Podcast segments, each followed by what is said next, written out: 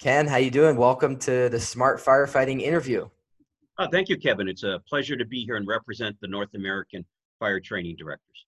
For those of us that don't know you and your background and, mm-hmm. and the North American training directors, and I don't want to butcher it, so please, if you could bestow some of your your background and your knowledge, sure. uh, that'd be great.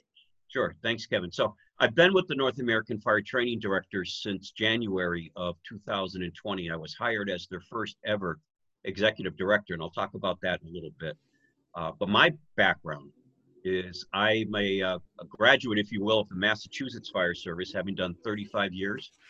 I've worked for both the Department of Defense as a civilian aircraft rescue firefighter. I worked as a volunteer and a call firefighter in um, municipal departments, and then got my lifelong ambition of becoming a career firefighter. I started out in a suburban community here in Western Mass and spent 26 years, rose to become their chief.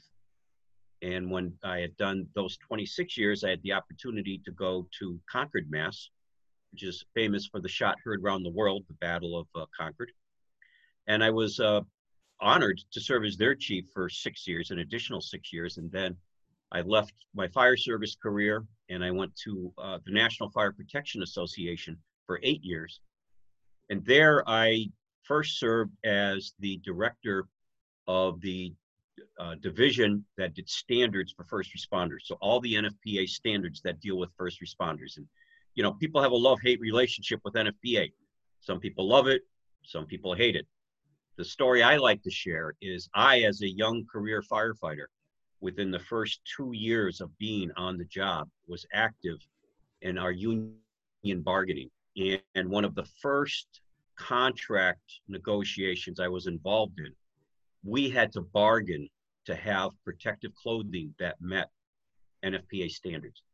They were brand new at that time and they cost more, but they cost more for a reason. The equipment would cost more.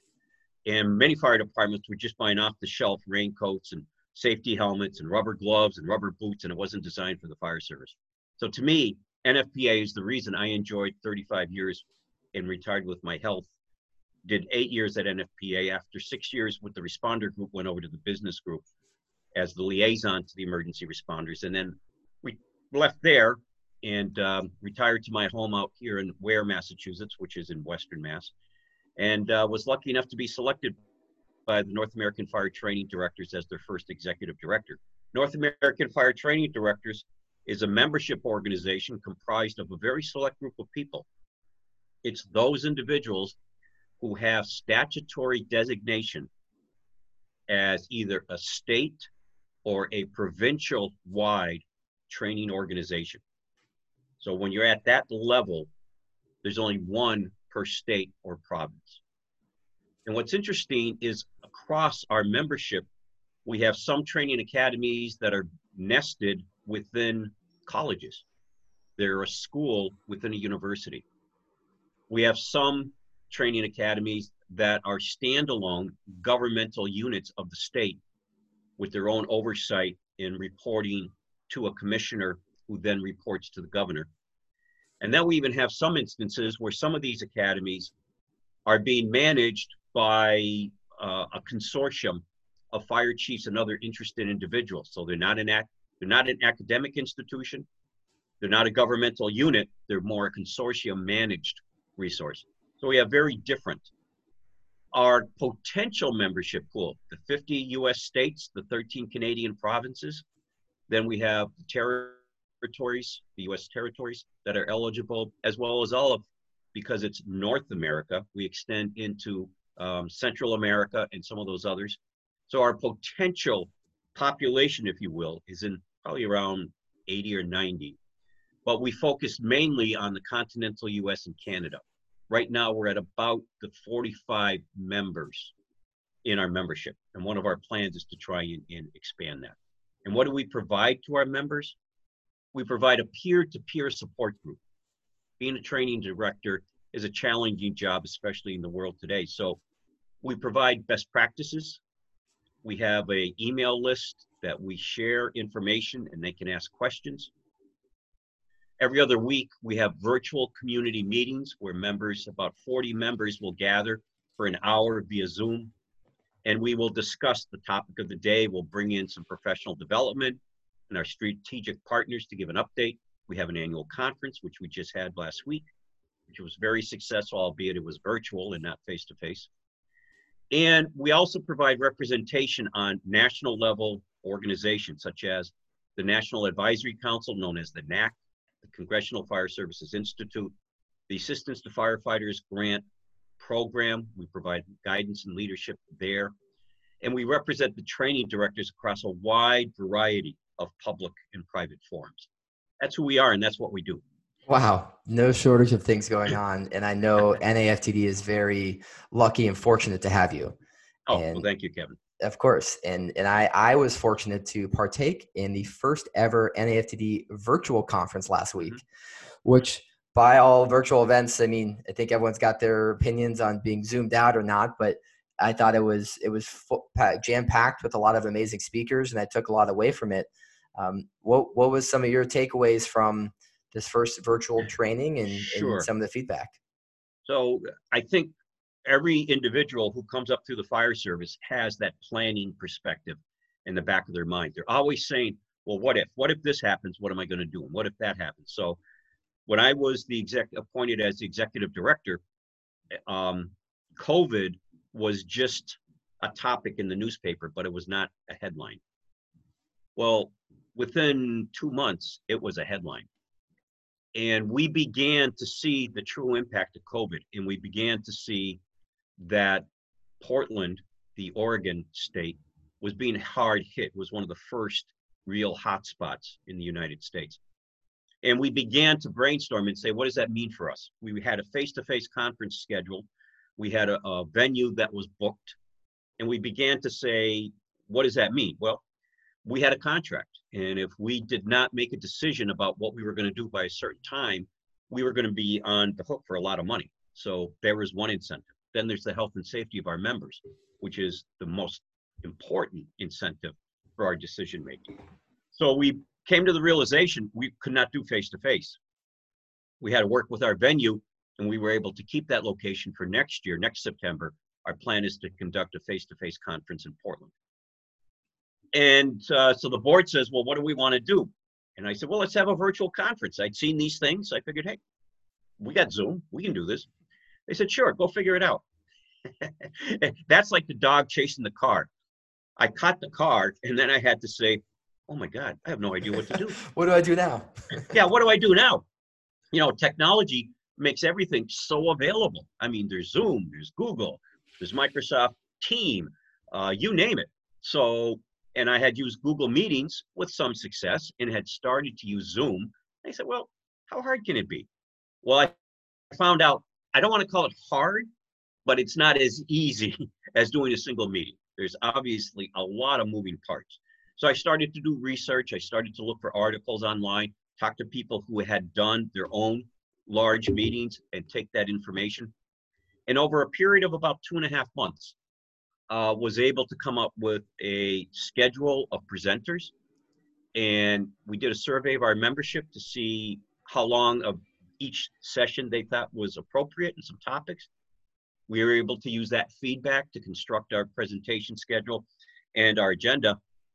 And I was very fortunate that one of our member organizations, the South Carolina Fire Academy, and Chief Dennis Ray, the director, offered the use of Zoom webinar as opposed to Zoom meetings, which has a lot of technical advantages and has some good um, resources for myself as the producer.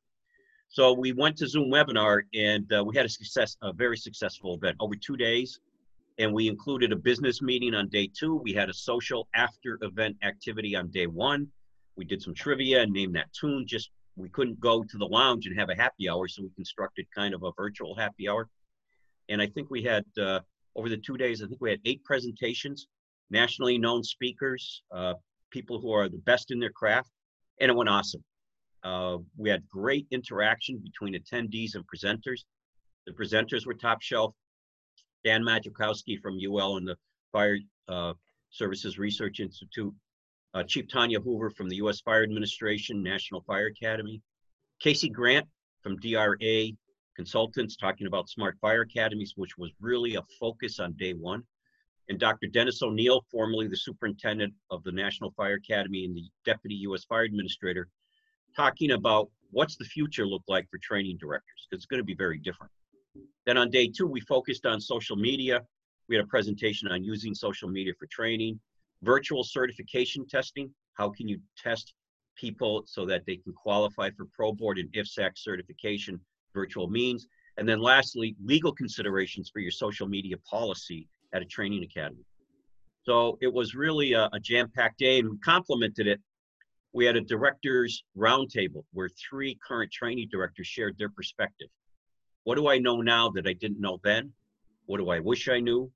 And then we had another session where two training directors, one who's been a training director for less than six months, the other who's been a training director for 20 years, share their perspective about where is the role of the training director going and what's the future look like. So as you said, it was jam packed. There was a lot, and uh, in my estimation, and based on some of the initial feedback on surveys, uh, a very successful event. That's great, Ken. And yeah, it's it's no easy feat to to host your first large scale virtual event. I've done a few and, and have failed, but you some on some and then done better on the others. And it's it's I'm excited to see the success from the first one and know the next one will be even that much better. And and I enjoyed hearing you talk about usage of Zoom, uh, using as a video platform, uh, and, kind of looking at COVID was happening in early January, February, whether we like to believe it or not and we needed to make decisions but NAFTD still needs to exist. NAFTD still needs to find ways to provide the services that you provide to your your end users and your constituents. And I think it's interesting to see how you've already started to embrace technology as an enabler hmm. to allow you to do what you want to do. So I, I'd love to know more about kind of from where fire training academies are now, those different segments you mentioned from within colleges, standalone within the mm-hmm. state or managed by consortiums like sort of where are they now and and sort of what does the future of training academies look like and and i know covid has created such a framework that we have to adopt around. So just love to hear sort of your thoughts on that. Sure. Those academies who are affiliated with an educational institution a university or college system they had um, it's my observation a little bit of a leg up in that some of their organizations were already using Blackboard and some other means for remote learning. So as things began to ramp up, these organizations had some internal resources within the academic institution infrastructure that they could draw upon. And they had been doing some of that. I think as a general rule, the use of Blackboard and those other remote learning platforms had been out in existence amongst the training academies for probably the past several years. But I don't, I would observe, I don't think it was seen as a primary method of delivery. It was a method of delivery perhaps to reach the far reaches of the state or to deal with a particular topic that had interest, but it would be difficult to bring everybody together or to bring the presenter together.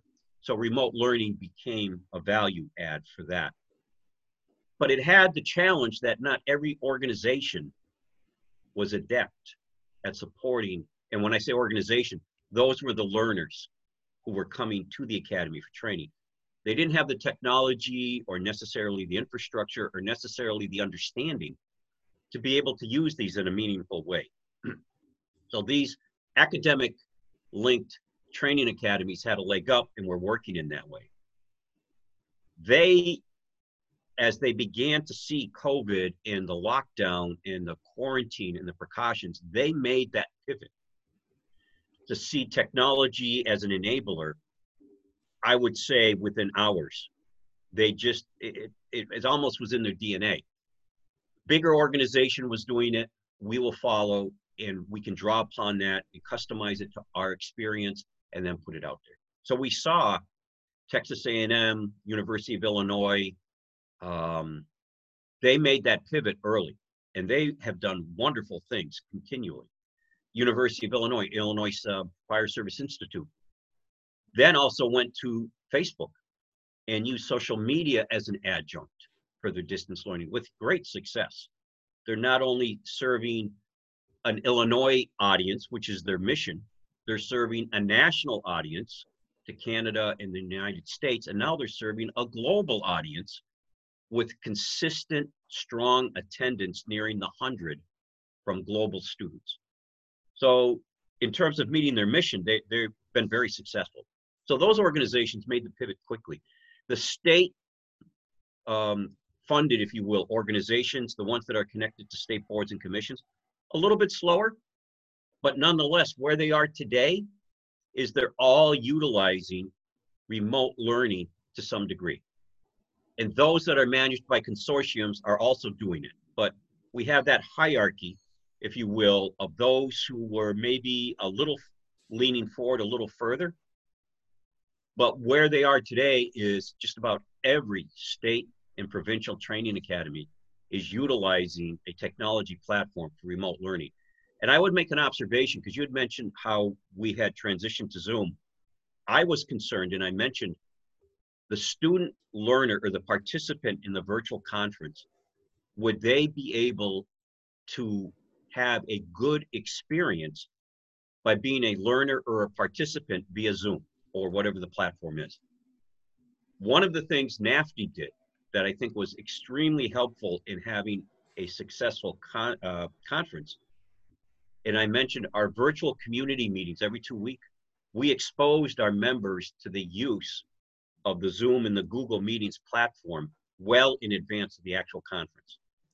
And I could see where the community coming together became adept at existing as a community, not just as an individual learner, but as a community of 40 people together on a conference with discipline, utilizing the chat, being kind of intuitive about where the meeting's going, what are the breakpoints, and how do I manage it. I think that was a huge enabler of our success as the virtual conference. We didn't just introduce this for the first time, if you will. We had done technology based meetings and it really laid the groundwork for a successful conference. Yeah, you gotta gotta probe it a little bit. And you did a great job of of that. And I think video conferencing and video webinars is is a great teaspoon, tablespoon to adopting and leveraging technology. But I think, as you and I both know, that truly is just scratching the surface. That is just the is almost now the norm. It's not even a, oh, it's a nice to have. You you must be mm-hmm. able to do this. So I'd love to know from you from the let's say you could call it the future of the Smart Fire Training Academy. What are your thoughts on some of the future technology, whether it's from uh, using AR, VR for training, whether it's using data in a new way to visualize problem sets, whether it's standards, I mean, this could go anywhere, but we'd love to know some of your thoughts on other aspects of technology as it could integrate to the Smart Fire Training Academy. Sure. And thank you for raising the Smart Fire Academy because several years ago, the Fire Protection Research Foundation, working in conjunction with the um, um, a government agency, a federal agency here in the US, they did the roadmap to smart firefighting.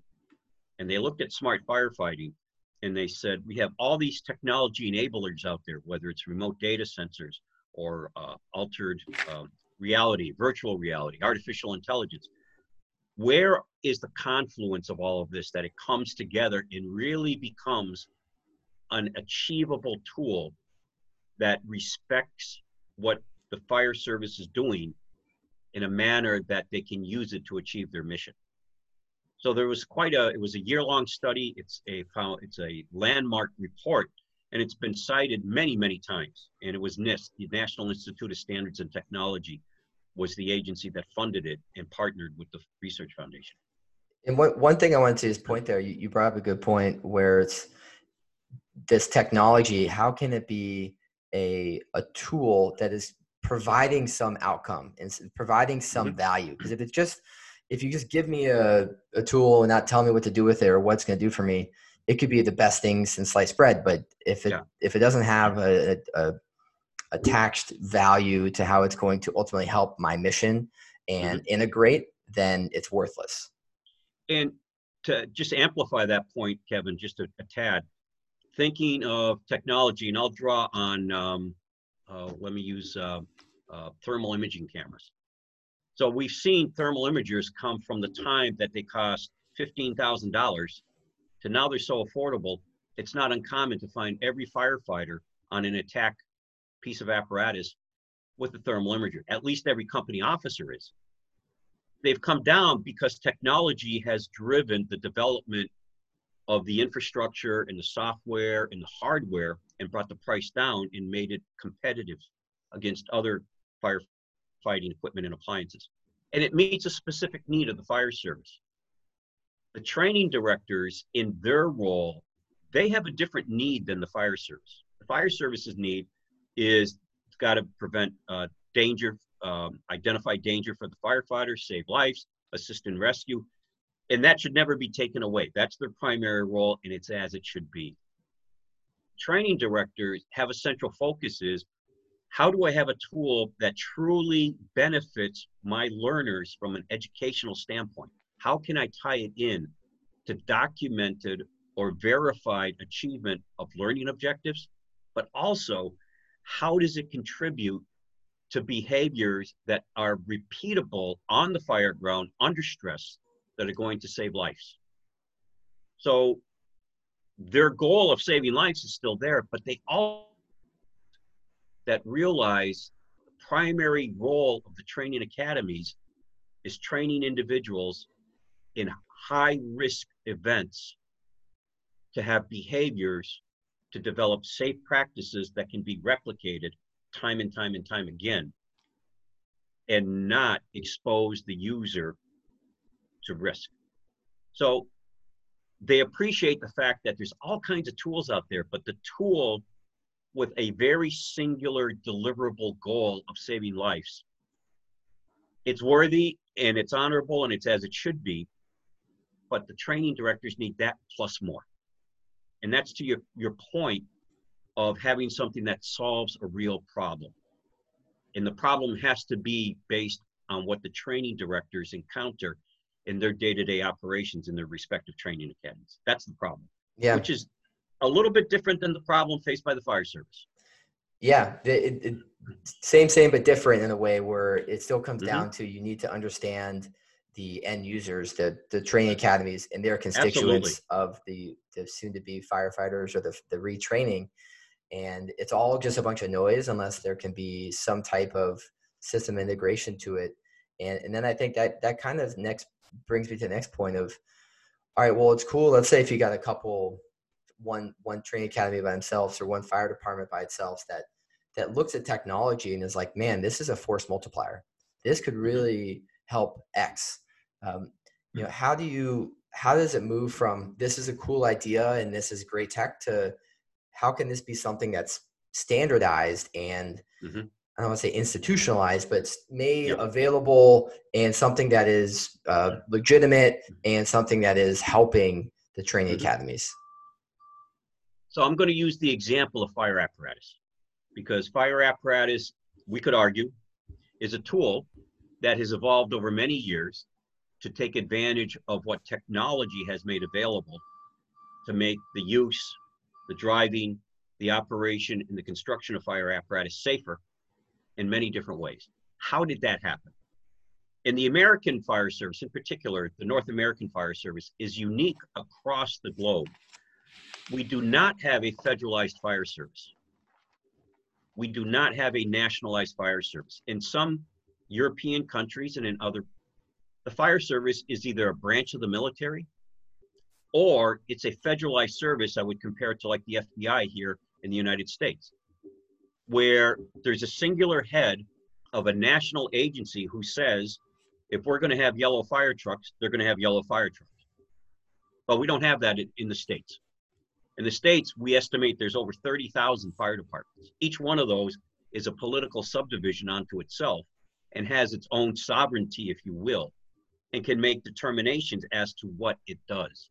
So, how is it that a firefighter from California can land at Logan Airport in Boston and be walking down the street and see a fire and go up to the operator of that engine 33 from Boston Fire and say, Can I help?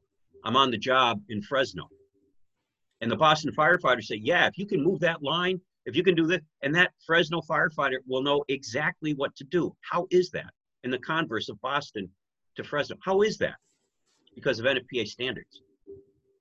The NFPA standards provide the framework for the training, the professional qualifications. Now, to fire apparatus. Fire apparatus started very early, and an NFPA technical committee began developing standards so that over a period of time, I, as a fire chief, was a consumer of fire apparatus. I would use the NFPA standard as my baseline for ordering. They then developed training documents that supported it and professional qualifications for the individuals who are using the apparatus the driver operator, the firefighter, and the fire officer. That, that continuum of standards creates this environment where tools and technology can be inserted, but it deals with the design and the construction, the utilization and the purchase, and then the ability of the individual to perform with it safely in the intended manner. That's what technology has to embrace the innovators and the technologists who are going to find these solutions. That's the ecosystem and the training directors are right in the middle of it because they deliver the training that allows the individual to utilize the technology that breaks down barriers. Good training allows the tool to be utilized as designed in a standardized way, respective of what the developer intended it to be used for, which yields success. That success breaks down barriers. People say, oh, I see how that works. I think I want that tool. They then become a consumer of the tool and use it in the field, relying on the training they got from the training directors. And I don't know if in my mind it's kind of a clear path, but because it's my job, so I hope it's clear to you, Kevin. And if not, please ask me so I can clarify it. No, it is clear, but I, I do realize that I think maybe the layman's person sometimes they think of standards or regulations as sort of like maybe like oh like rules i need to follow or kind of bad mm-hmm. things mm-hmm. but i think it's while there is a certain extent of yes there's stuff you you must do i like the idea of how you utilize standards as a, a way to drive innovation mm-hmm. obviously and sometimes it can drive up costs because you need to do a drastic change but within the fire context i know with nfpa standards there's a lot of you need committees and it takes mm-hmm. time mm-hmm. but yep. where where are we now and sort of where do you see us going in terms of the integration of technology in certain ways within the NFPA standards and how that applies to training yeah. academies. And, and, I, and I caveat that with that I know I realize there's probably already a lot of standards out there that are being used and applicable to the training academies, but sort of mm-hmm. how, what are your thoughts on that?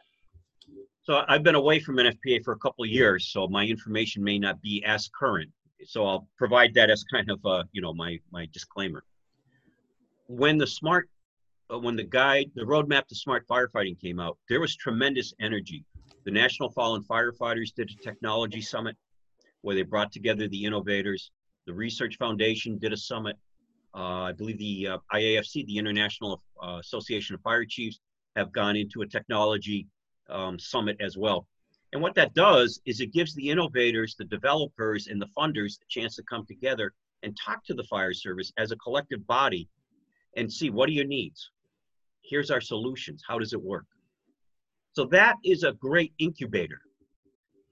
But I think, and I would observe, the real force multiplier for technology is when the developer of the technology can say, it meets a defined standard developed by a credible body for the industry you're in. So if it's the fire service, I would suggest it's NFPA. And NFPA process is open to taking requests from the broad community for standards that are not yet developed but should be developed. And it invites people to submit proposals for new standards. And we've seen in my time there, we saw new standards for energy storage systems, uh, new standards for spaceports. When NASA got out of low flight orbit and it went to commercial entities, the commercial entities came to NFPA and said, We have no safety standards. We're working with a technology standard, an electronic standard, a Department of Defense standard, this federal, we need something that's going to simplify our lives, but not compromise safety. NFPA is developing or has developed, I'm not sure where it is in, in, its final stages, a standard on spaceports. Would have never in a million years thought NFPA would be developing a standard on spaceports. Will NFPA be developing a standard on artificial intelligence? I think they have new committees that are looking at data and how it's being applied, collected, and disseminated. Could they, would they develop a standard on virtual reality appliances in regards to firefighter training? I can't think of a better organization to do that, in my own opinion, than NFPA. So I think to your question of where does NFPA need to go in the future, it's based on the input from the community of where they want it to go. That's how standards developers work. And I don't think there's anything that's off the table. I yep. think, and I think having the standard is a great enabler to the technologists. I've seen many young technologists. I'll never forget this example at the um, Research Foundation conference. We had a presentation by a young uh, two college students from uh, I think it was University of Georgia. They presented their design of a self-contained breathing apparatus face mask with an integrated biometric monitor. So it was reading the fire, the user, the firefighters, heart rate, respiration, pulse oximetry, and other vital signs to determine if the firefighter was getting fatigued or was in distress. These students made one visit to one fire department to see what type of mask they were wearing. They went out and they bought the mask. They did a design as an engineering project, printed it on a 3D laser printer, made their own version of it, and had it out there for use. Now, obviously, it did not meet the rigid criteria of the NFPA standards for design and testing, as it should. It's an immediately dangerous to life and health environment. You want quality products. But that's what technology is doing today with the innovators, giving them the framework, the space, and the computing power, the engineering power, that if you've got a problem, you've got a solution, and you've got the access to this, you can design it, you can build it, you can go out there. What's missing? The contact with the user, and is there a standard to ensure the user will accept it as being safe for their workforce? Yeah, well said. And I think in a lot of ways, what we're talking about here is enhancing this ecosystem of communication between different users and mm-hmm. users mm-hmm. is broad it could be a government it could be a institute in the academic institution it could be a fire training academy it could be the firefighter that's going through the cadet training school for firefighter mm-hmm. one um, there's a lot of users and i think that comes to the importance of having the conversations with the stakeholders to which is a lot of the goal here of we need industry we need mm-hmm. academia we need government and the conversations need to be happening more and faster.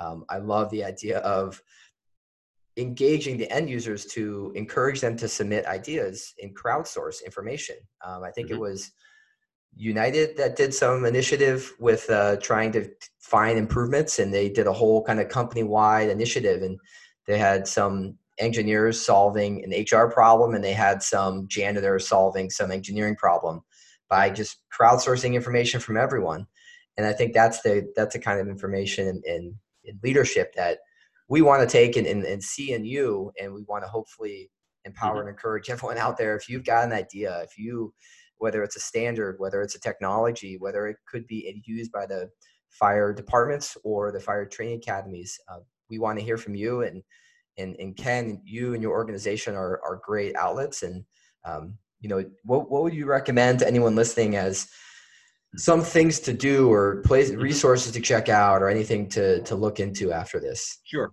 so i'm going to kind of focus my efforts on the smart fire academy concept because in the uh, estimation of the training directors that has not been adequately adequately researched or studied to the point that the innovators understand what the needs are and reading the roadmap to smart firefighting report that was released by the Fire Protection Research Foundation in NIST. It's a concise framework and it looks at many different angles, but it also talks about, as you so well described it, Kevin, the ecosystem. For a solution to be accepted and to be utilized successfully, it has to complete and it has to live within the ecosystem. And as you know, in an ecosystem, things have to be in balance, and you have to touch every critical part of the ecosystem to maintain that balance. So as we look to those who are interested in solving solutions on behalf of the training directors through technology, they've got to work with the training directors. There's got to be the communication. There's got to be the understanding. They've got to talk to the learners. They've got to talk to the instructors. That's the training director's ecosystem.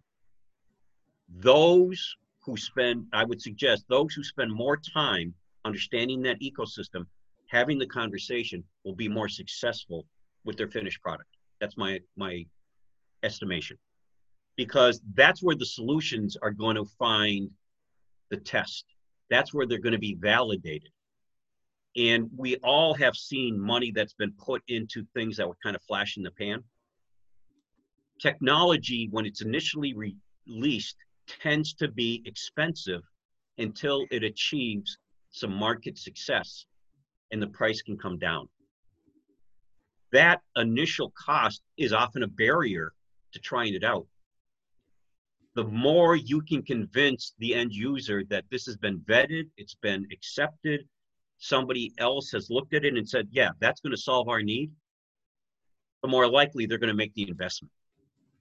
And as more people make the investment, of course, we then get feedback, a second generation of the product, prices come down, you begin to build. Um, I'm thinking uh, Corey Haas with his automated vehicle annunciation system.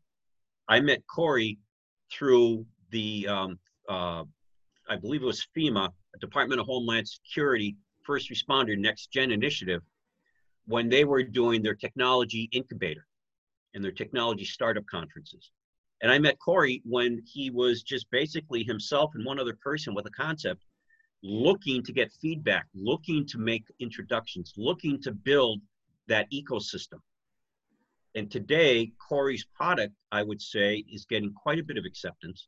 He's bringing it to market in scale, but it's been a journey. He did not do it in a year. Um, it was probably more like five or six years. Yeah. But he I, did it. I look at some of the best innovators in the game right now that are going from prototyping to minimum viable product. And, and yeah, it takes time. And, and Corey from HAAS Alert is a great example.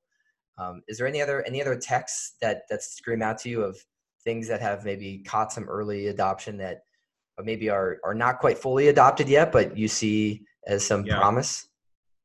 Um, nothing that stands. I think there's some concepts, and that to me seem to have a, a lot of promise. Uh, we already have several manufacturers who are using virtual reality, altered reality, and artificial intelligence. Uh, FLAIM, for example, with their training system.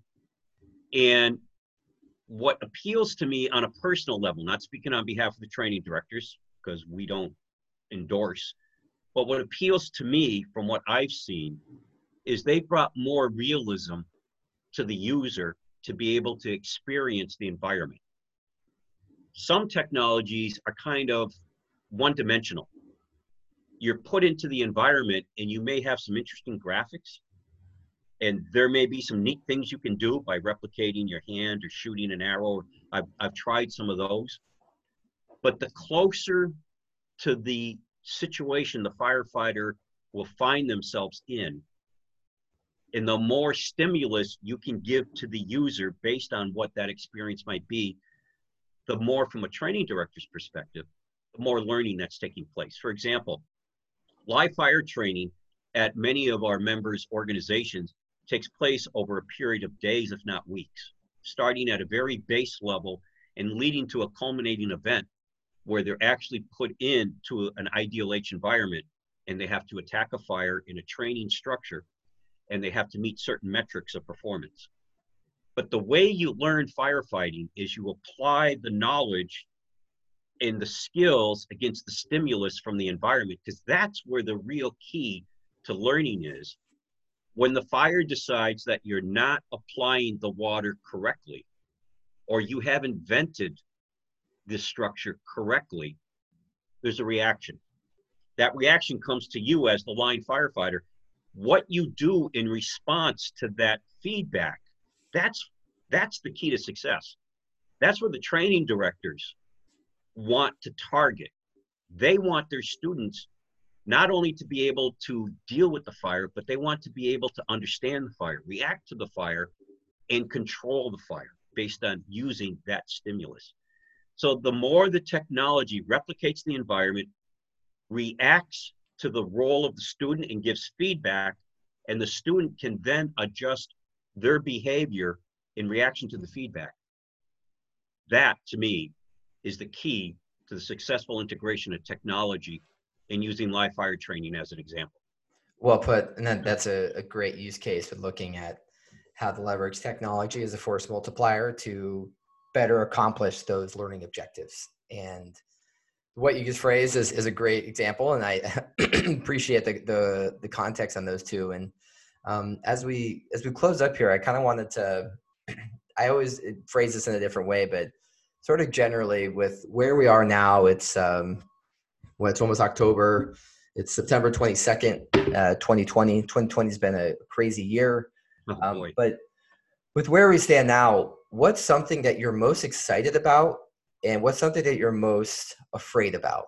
And obviously, keep that in the context of fire training mm. and fire service, but sure, or it could be general, but just kind of uh, interested in in your thoughts.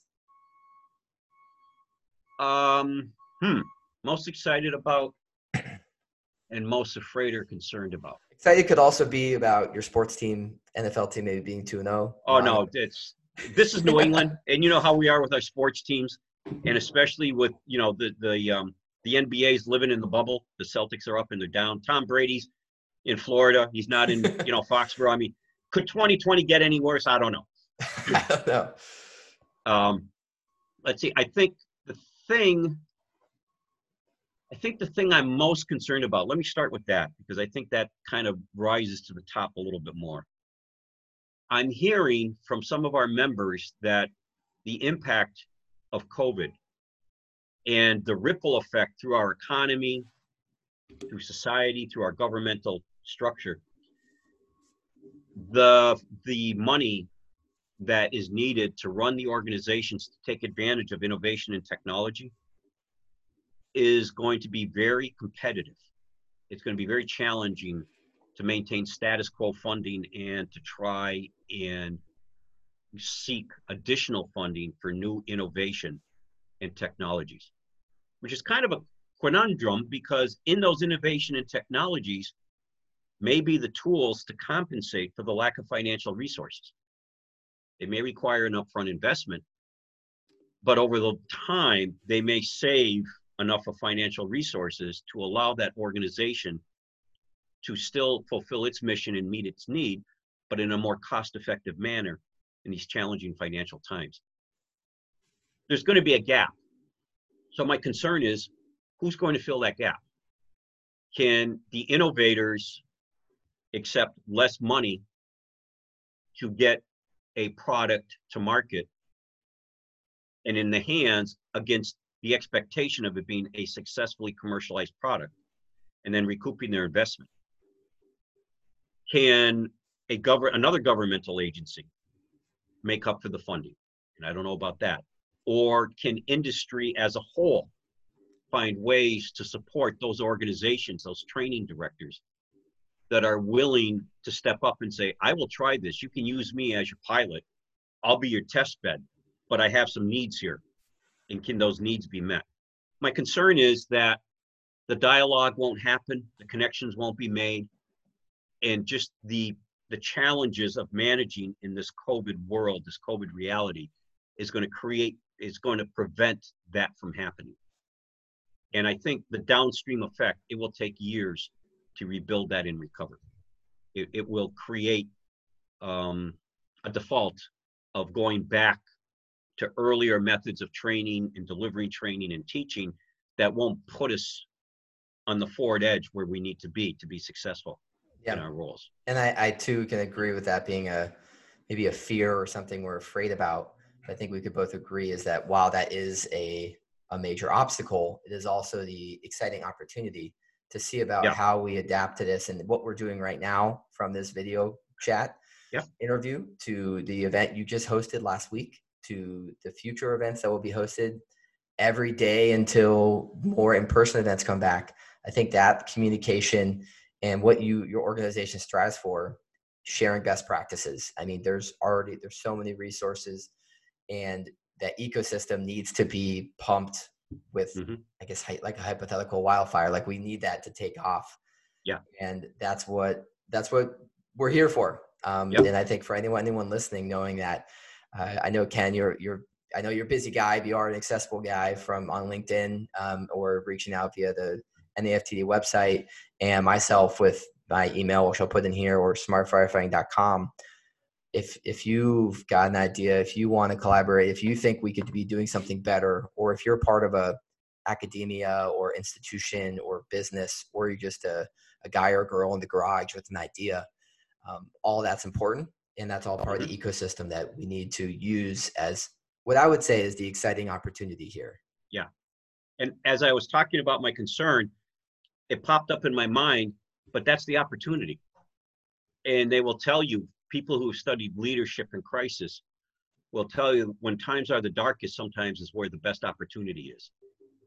And people who can understand that opportunity, and I don't want to say take advantage of it because I don't think we should take advantage of crisis, but see a way forward to get beyond the impact of the crisis and be and say that during this time is the opportunity for me to meet those innovators, to stay connected to a professional organization like the North American Fire Training Directors, to be part of their resource network, their information sharing, their best practices, to learn from them and be ready that when things within the ecosystem improve, we're positioned to take advantage of that and be in line to be successful, even more successful and to catapult forward using technology as the enabler.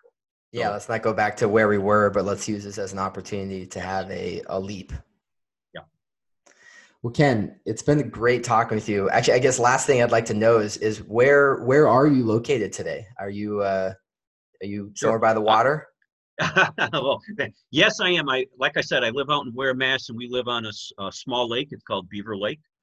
And if you look at a map of Massachusetts over towards the central and western Mass portion, you'll see a large body of water, which is Quabbin Reservoir, which is four towns that were flooded and formed a reservoir that feeds metropolitan Boston by an aqueduct some 90 miles east of where I am. But I live just below that in this small lake, and it's just a wonderful setting. Um, so many of us who live on the lake have said, and Kevin, I know you have time to share at a lake as well, that if you have to be in isolation or you have to be staying within your pod in lockdown, a lake is a wonderful place to be. So that's where I'm fortunate enough to spend my days with my wife and uh, the grandkids when they come visit, and uh, I just love it.